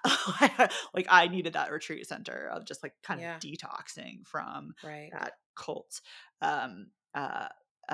indoctrination. And they were Christians. And so they were very understanding of how the Bible was used in these places, and knew the impact of that. They're a sweet couple, but that was it. Like that was all. That was the only thing I found. And like spiritual abuse, like wasn't even something that people talked about really. There were a couple books available, but not a lot. And so I was just like, I'm going to make this podcast, and I wasn't sure if it was going to be part of the nonprofit or not, but ended up being part of the nonprofit. Called a few people and begged them to be on my board, and then COVID hit. And so when COVID hit, that just started this like mass exodus from the church because people couldn't go. And so all these people were like completely deconstructing their faith. And like, I'm like over here, like doing my little podcast and like, you know, starting this little nonprofit and writing a few blog posts or whatever. And all of this is happening. And I'm like, ooh, another article. Ooh, another article. Oh, another pastor's fallen. Oh, another pastor's fallen. And it's just like happening all over the place. But yeah, I think it just kind of came from this, like, I mean, I originally wanted to like be a pastor, and just like worked in churches where like I wasn't allowed to. And so I think that just like that desire. And I think when I was leaving the cults, I had this like idea of like, I want this house for these women. Cause like so much of what was kept me from leaving was financial. Like I didn't have a job. I didn't have a resume. I didn't have work experience. I didn't have a car. And so like, I want a house that they can like escape to, and then they can like get work experience, and they can learn how to write a resume, and they can learn how to do an interview, and they can get a job, you know, like all of these. Yeah. And so that kind of started like way back. And so it just kind of morphed into this, this sanctuary for survivors of spiritual abuse. And again, it's like, I mean, I think a lot of people have heard that term before, but it's very new. Like that term is new. That term is, still being researched, will be being researched for a long time, the impact of the trauma that it has on people. It's going to be around for a while. And the people, there's just a lot of people who have experienced this. What does this look like? Is this an online place? Is it in person? Is there counseling offered? Is it like, what can someone expect if they, you know, pulled up Tears of Eden as far as a help? Yeah. The hope for it to be like a hub of resources. So we have the podcast, and then we're like review articles, review books, have survivor stories and all that kind of stuff on the website. If people like, if you want to just reference, you know, I would need to learn about spiritual abuse, you can go to our page that says Spiritual Abuse 101. And it's a lot of different books and articles and stories about spiritual abuse, anything that's out there. We're trying to put it in one place. Mm-hmm. And then we're building out the community part of it. We're doing it very, very, very slowly because we're working with trauma survivors, and we want to make sure it's safe, and we want to make sure we're not getting ahead of ourselves, and we want to make sure that when we're putting survivors in a group together, that we're equipping them with tools to regulate and understand their experience. And so we have had one class that I refer to as like the first year of Hogwarts, and then we have our second class that's going right now, that's going to end in July. And we have those meetings online, they're on Zoom, and then we have a private Facebook group where folks can interact with each other and share stories. And we go over vocabulary words, and we're hoping to make that a more consistent community where we can do workshops and we can do gatherings. And then we have recently started talking about doing like an in-person retreat for survivors because of just regulations being open. And then also that's just so, internet's wonderful. I'm not dogging it at all. I'm so grateful for the connection that internet provides. But when you get to be with people in person and share your stories in person and bring that abused part of yourself to the table with people who have been there too. It's just amazing. And so we're doing that virtually now, and we really hope to maybe next year have something in person for people. Yeah. So it's beautiful. Yeah, that's what we're doing. I think it is really important to hear and see your own story, you know? I remember, and I wrote this in one of my sample chapters for the book that I'm working on. And it's like, you know, we sit in these rooms with all of these women and we're having these thoughts of like, this isn't right, or I don't agree, or this feels bad. Mm-hmm. But we look around and what we see is a bunch of women smiling and nodding, right? That happiness, like that smiling and the nodding of the head. And you think, oh my God, I'm the only one. Like I am the only one having these thoughts. And in this magnitude of a choice, like that's a problem, right? Like we're talking about God and hell and like damnation, like, and to think you're the only one is very, very difficult. And so to be able to have a place to go and connect and be like, oh my God, I'm not alone, is one of the most powerful things that we can gift someone else or ourselves, because it takes all the shame off. You're like, oh my God, I'm not crazy, I'm not bad, I'm not evil, I'm not the only one. And now I feel strong enough to move forward. Like I feel strong enough to keep walking. Yeah. So that's beautiful. Absolutely beautiful. Yeah. Yeah. And those are the two things that we have found are helpful. I mean, for any trauma survivor, but in the spiritual abuse department, because it's not something that's recognized by everyone as like a real abuse, or the understanding of the damage that it causes is not fully understood, to have the language to name your experience, but then also to be with other people who could say, I've been there too. That's where that healing comes from. And so that's kind of the two pillars, I guess, of what we're focusing on doing is, right, resources to name the experience and community of people to just go on that journey with you. Yeah. So. Oh, I love it. Okay. You said something, and we need to wrap up here soon, but this hit really hard because this is a little bit of a soapbox of mine, and I'm excited to hear your thoughts on it. You said, I believe you cannot really forgive someone unless you acknowledge the magnitude of the damage they have done. Oh boy. How much time we have left? Listen, we have what time we need. I'm just, you know, I'm giving us a little like, let's consider.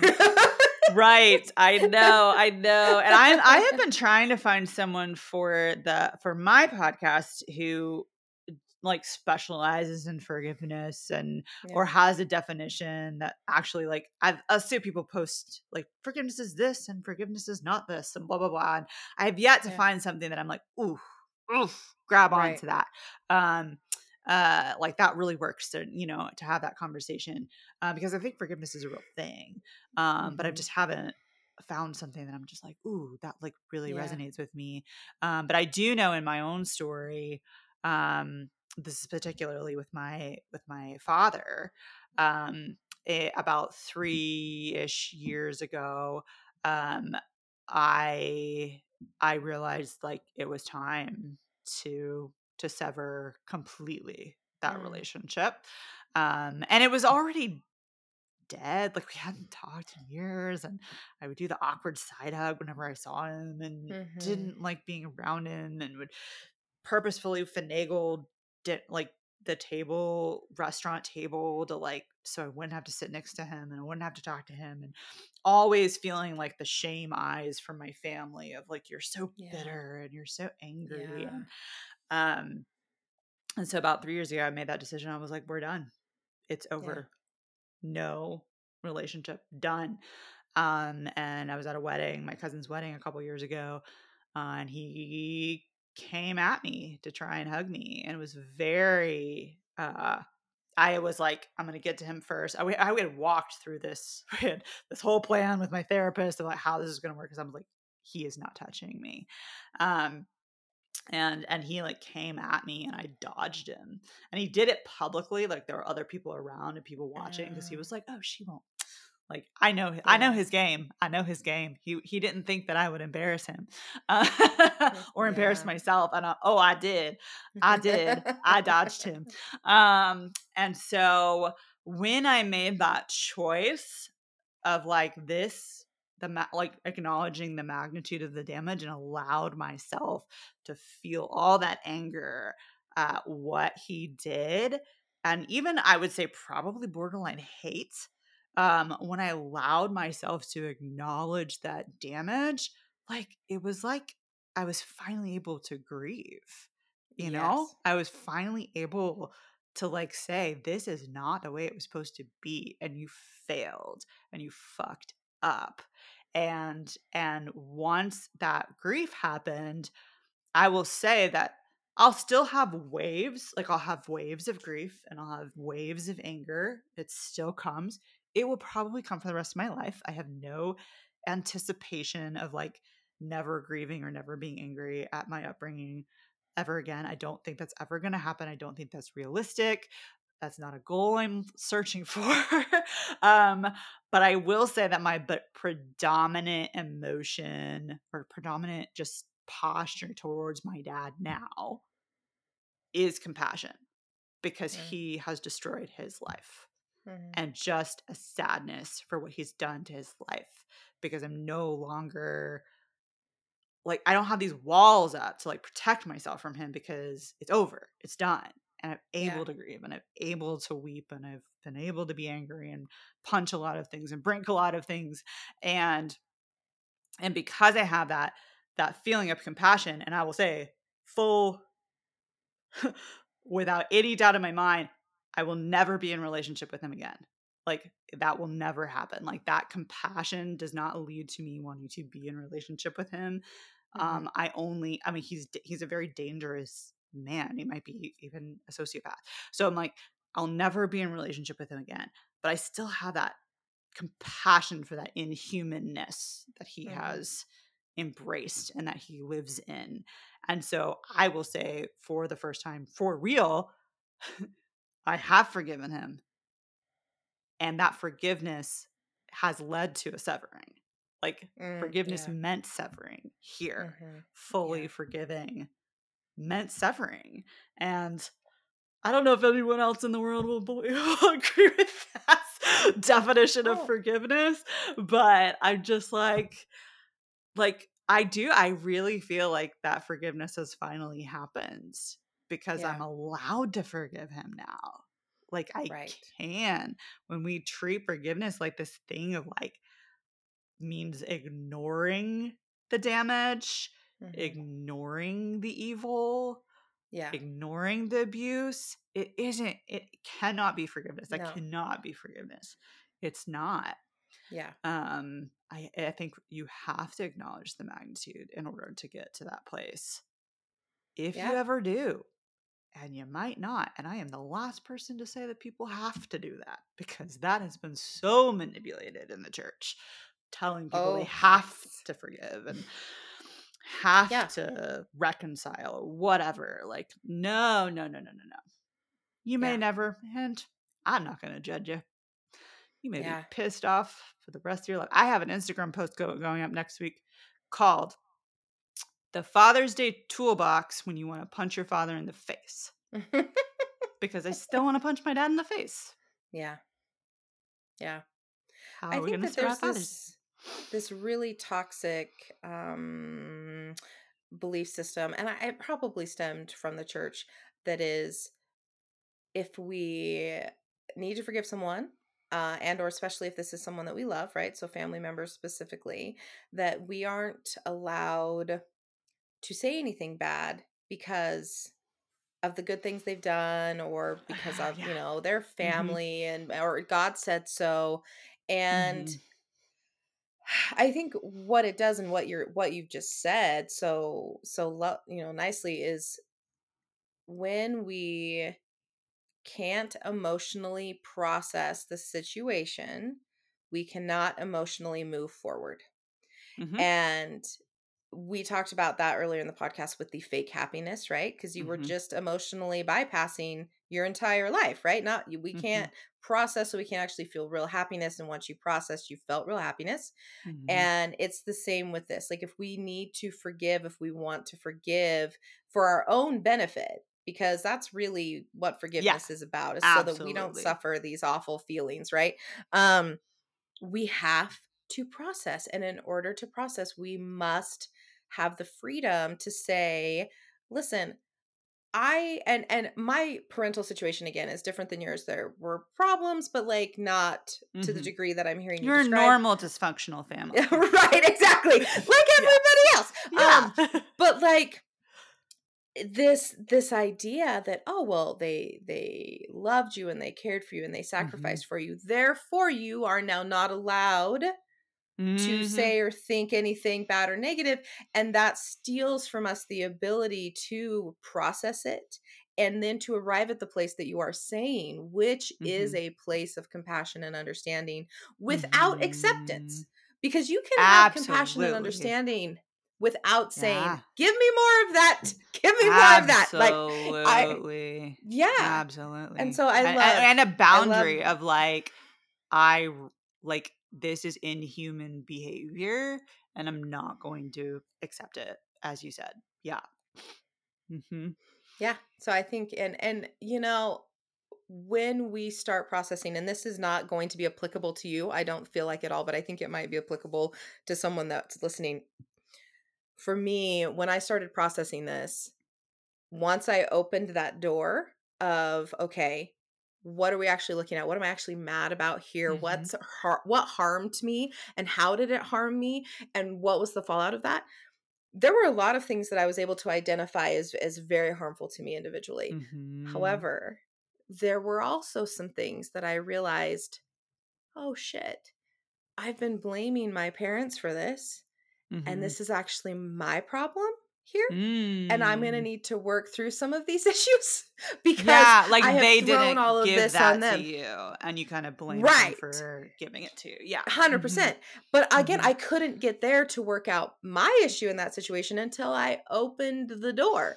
The acknowledgement and the ability to, just acknowledge the damage and acknowledge the reality of the situation instead of, you know, pushing everything to the side and putting our fingers in our ears and doing the like, la la la, just forgive because God said so, is critical. So I was so happy to see that on your Instagram page, because I think it's powerful and something. And I just I'm still working out that like, what is what is forgiveness? Like how do we define that? How do we? And I don't know if that's just like leftover from my background of just like needing some kind of like definition or like, what does this look like? And maybe, can I give you mine? I want to give you mine. Yes. Give me yours. Although because I what I just thought of is like, I should just like interview like a shit ton of people of like, what is forgiveness? And then not use all of them. Just cherry pick. Let's put and put don't tell them. These, or just like putting a piece of these things together.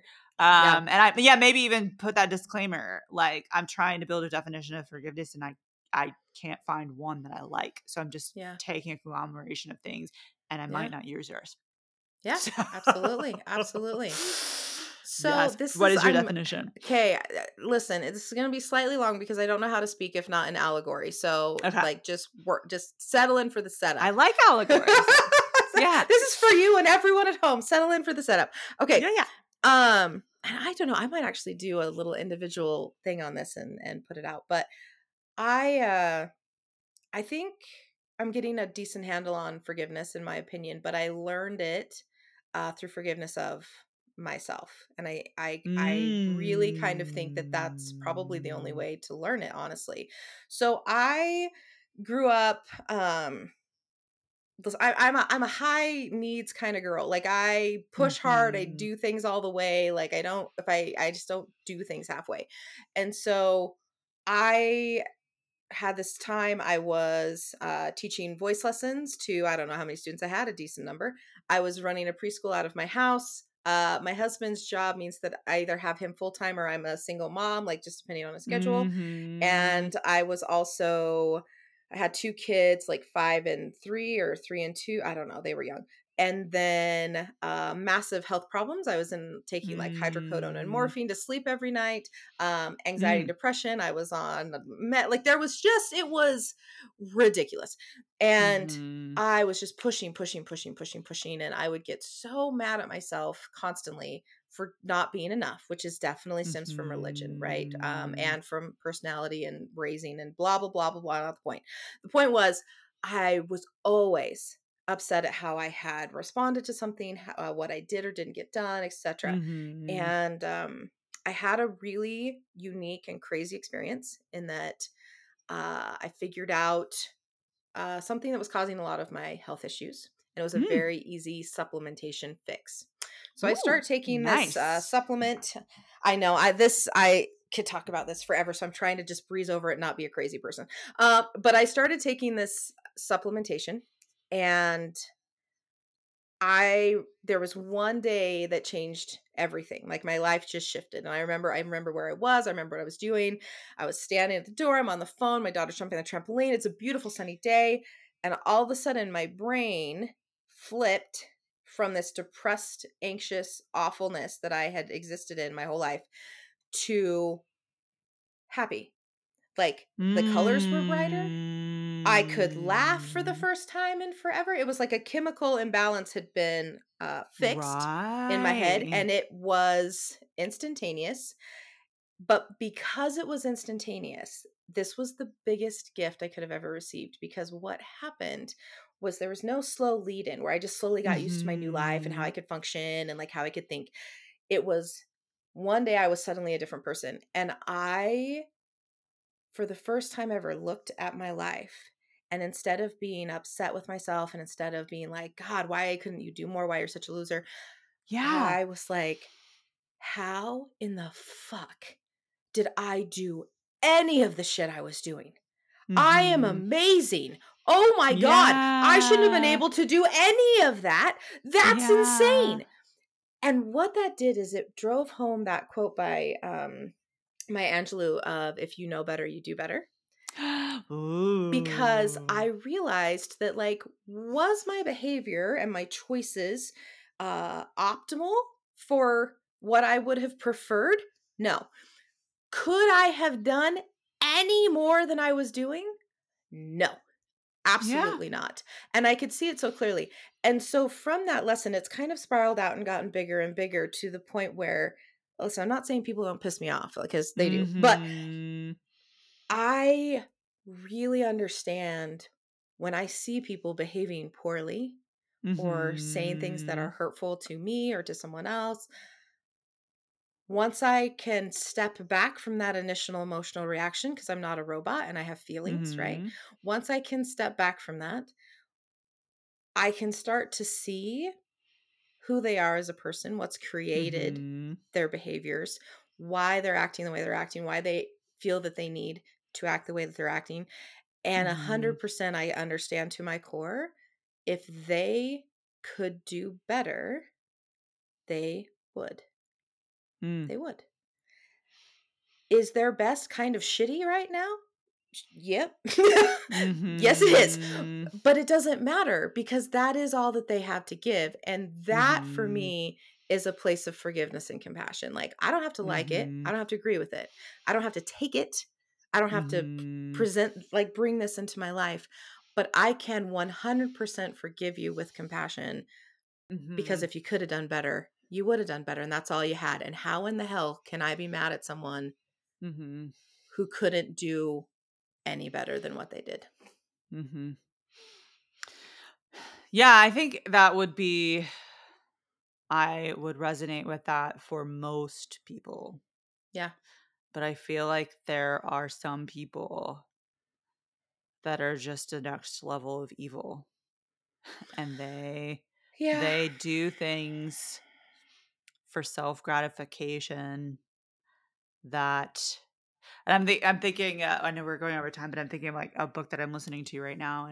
And it's on the, why can't I think of his name? But the Shang-Chi Marvel hero guy, it's his memoir. And his parents are abusive. But in the story, like, his parents were being abusive out of their trauma. And you could see that very clearly. Mm-hmm. Like, they are traumatized. And the way their child is behaving is because of his trauma. And their trauma is reacting to his trauma. And that, and you can see that in the story. And I would say that applies to them. Like, if they could do better, but where they are in their trauma and where they are in their story, like, it's still abusive. It's still not okay.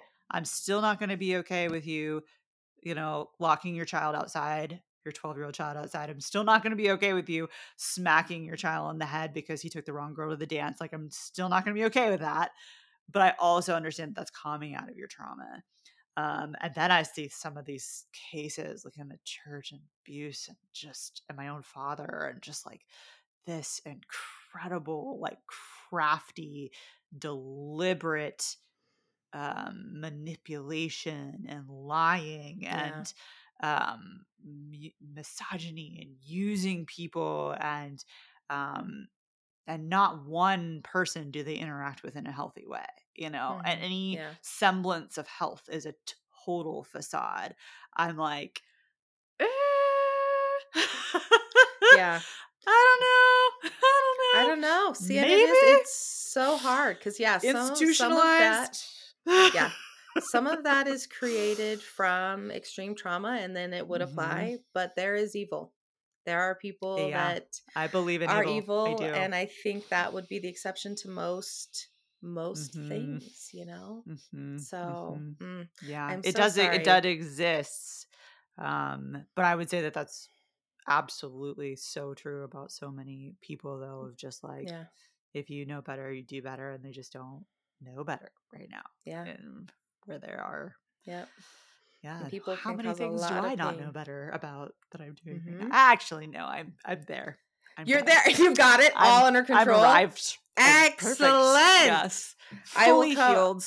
Perfect. Fully healed. Perfect. We can have lessons. Fully baked. I love it. I love it. Oh my God. Yes. Okay. We are going to have to wrap this up, but I'm so, so, so glad you came on. Thank you for sharing everything you did about your own story and your own trauma. Thanks and then for the work that you're doing. Yes, absolutely. Thank you so much for coming on. It was a joy to have you here. And I will be putting in the show notes all of like Tears of Eden and the, oh my God, I know the name of your podcast. Uncertain. Are you uncertain? I was like, Uncharted. No. Uncharged. Uncertain. No. Uncertain. Awesome. Yes. So the Uncertain Podcast, Tears of Eden, all of your social media stuff we'll be putting in the show notes so people can find you and find support. And yes, it's just been a joy. So thank you so much, Katherine. If you enjoyed this podcast, please consider taking the time to like, rate, review, and share. Let's make sure that when someone clicks on this podcast, that our voices are the loudest. Love you all.